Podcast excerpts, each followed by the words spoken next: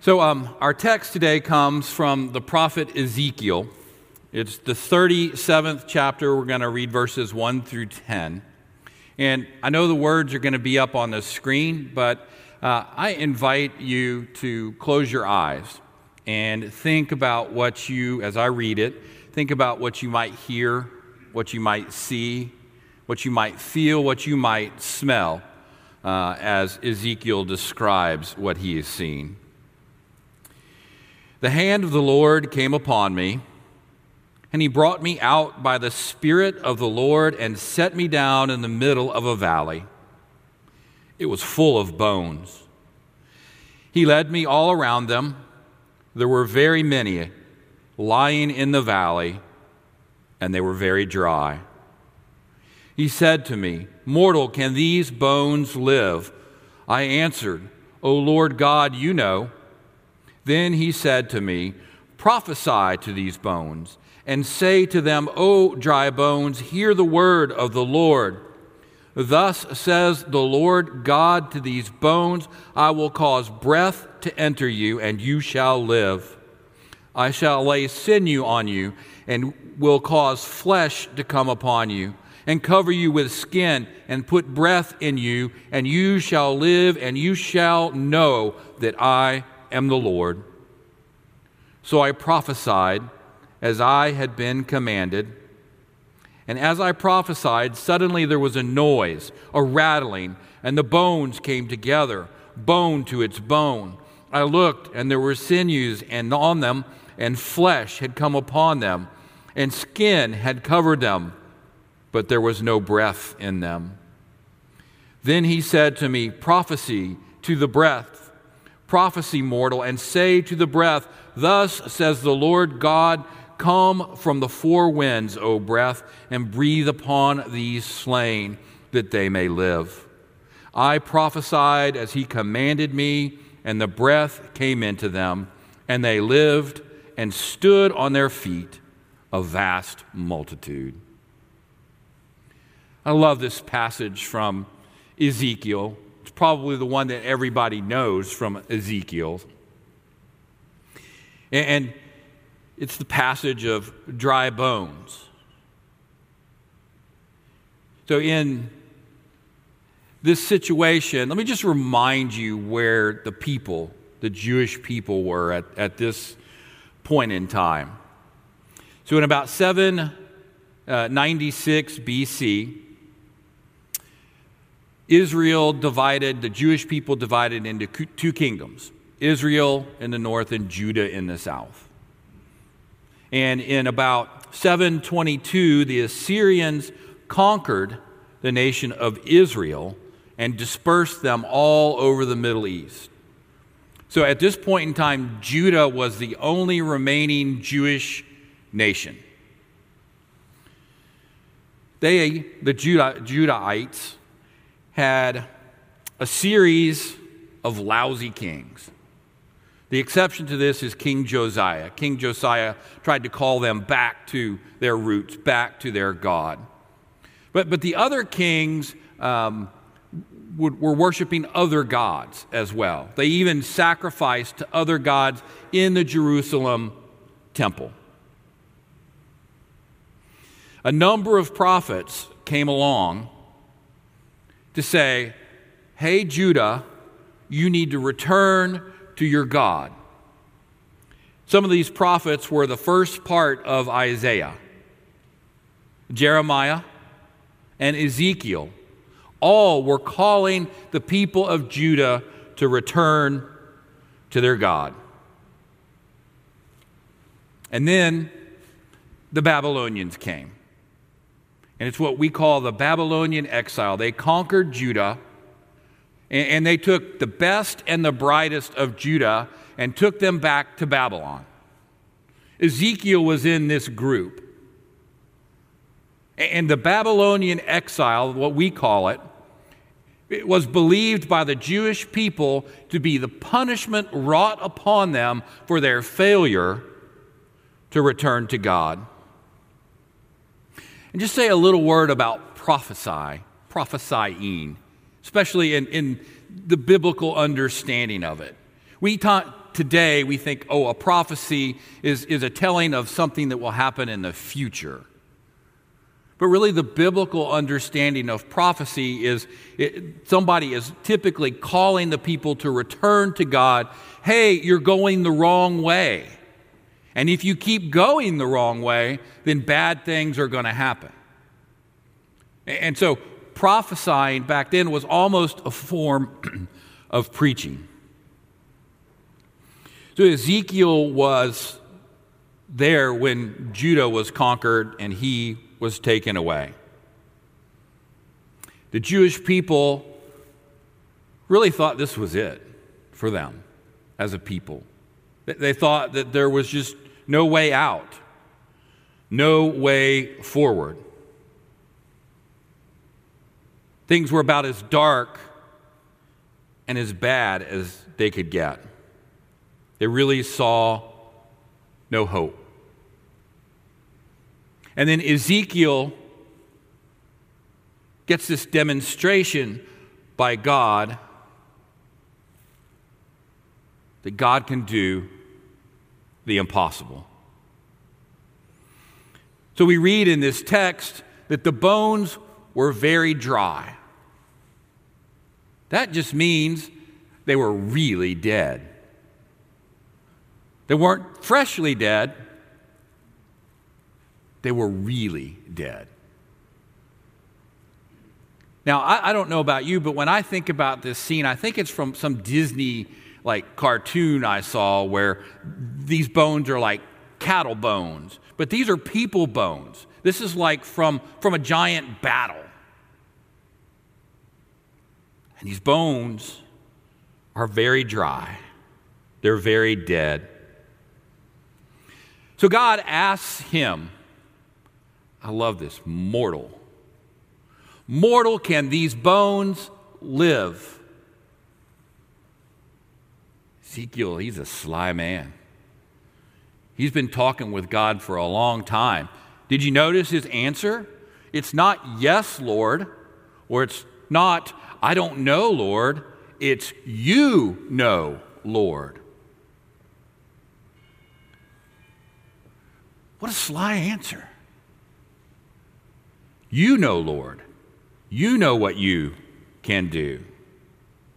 And then God gives him instructions to preach to these dry bones. Now, I'm a preacher, and the idea of preaching to a bunch of old dry bones is not exciting. I mean, I like preaching to a full house of lively people, right? But Ezekiel immediately complies. This is a lesson for us, people. He is obedient to what God asks him to do. He doesn't whine, he doesn't go, oh, but they're dead bones. He immediately complies with what God asks him to do. And then there's this scene that is in my head, these bones coming together and all this rattling. And suddenly you have like a person, but there's no breath in them. They're sort of like a zombie. I've been in some zombie churches. I've tried to preach to some zombie people. Thank you for laughing. The further first group didn't laugh at all.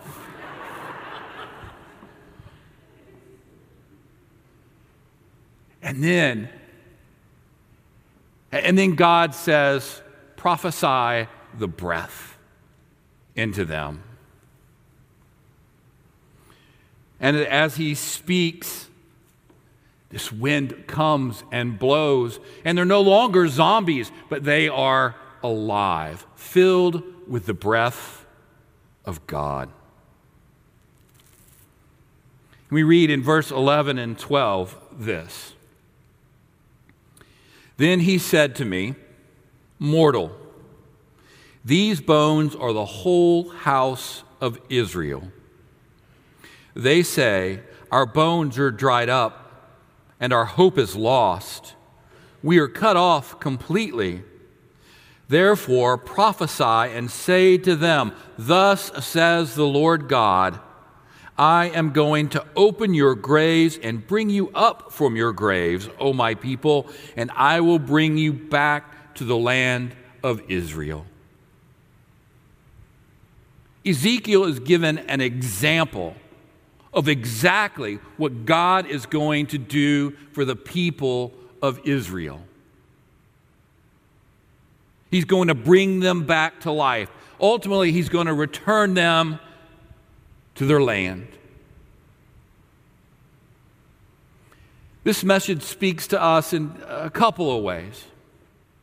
The first is it speaks to me as an individual, and it's good news. It, what it says to me is that no matter how dark it seems, no matter how far away I may feel from God, no matter what I have done to separate myself from God, I am never too far gone. Our God specializes in doing the impossible. I mean, we serve a risen Savior. Jesus was crucified, dead, and buried. And then Easter happened. And the tomb was empty, and the impossible became possible. That's whom you serve. Is a God that specializes in doing the impossible. And He loves you. And so you can never be too far gone. Sometimes we think that we have done some things that can't be forgiven. I've actually had people say this to me. But Mike, you don't know what I've done. God can't forgive me. Well, first off, who are you to put limits on God? And second, what makes your sin so special that it can't be forgiven? Our God does the impossible. He can forgive you for whatever you've done. And this message speaks to us corporately, as a church, as a people, and as a denomination. As I was preparing for this sermon, I couldn't help but think about my previous job, trying to work with churches that honestly were dry bones. Churches that had given up hope. Churches that had forgotten that our God does the impossible. And I found myself in this position of seeing a God that is willing and able, and a people who say we are not.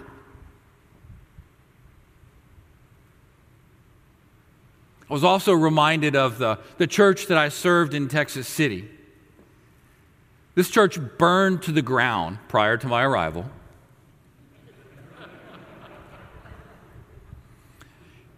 I had nothing to do with the burst pipes either here, so. It burned to the ground. And the, the church were not dry bones, but they were tired bones. And, and they were sort of just hanging on. And in the space of a year, we rebuilt a building. And within five years, our worship numbers were way up. We had a gigantic, thriving children's program, and God was at work in these people again. And not that He had ever stopped, but it had become so hard for them. And God made a way.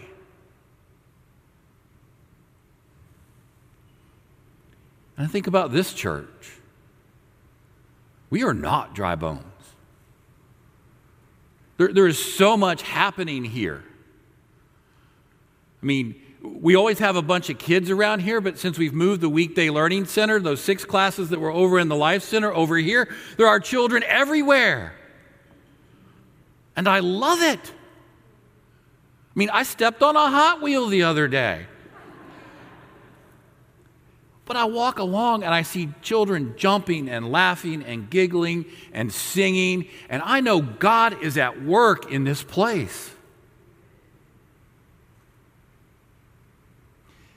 God has great things in store for this church. God is calling us to become something else, something bigger, to make an impact in this community that is bigger than what we have already done. Because we serve a God that specializes in doing the impossible. With God's help, we can do anything. And that makes me happy to think what God can do in this place. This lesson from Ezekiel is clear. God can do the impossible.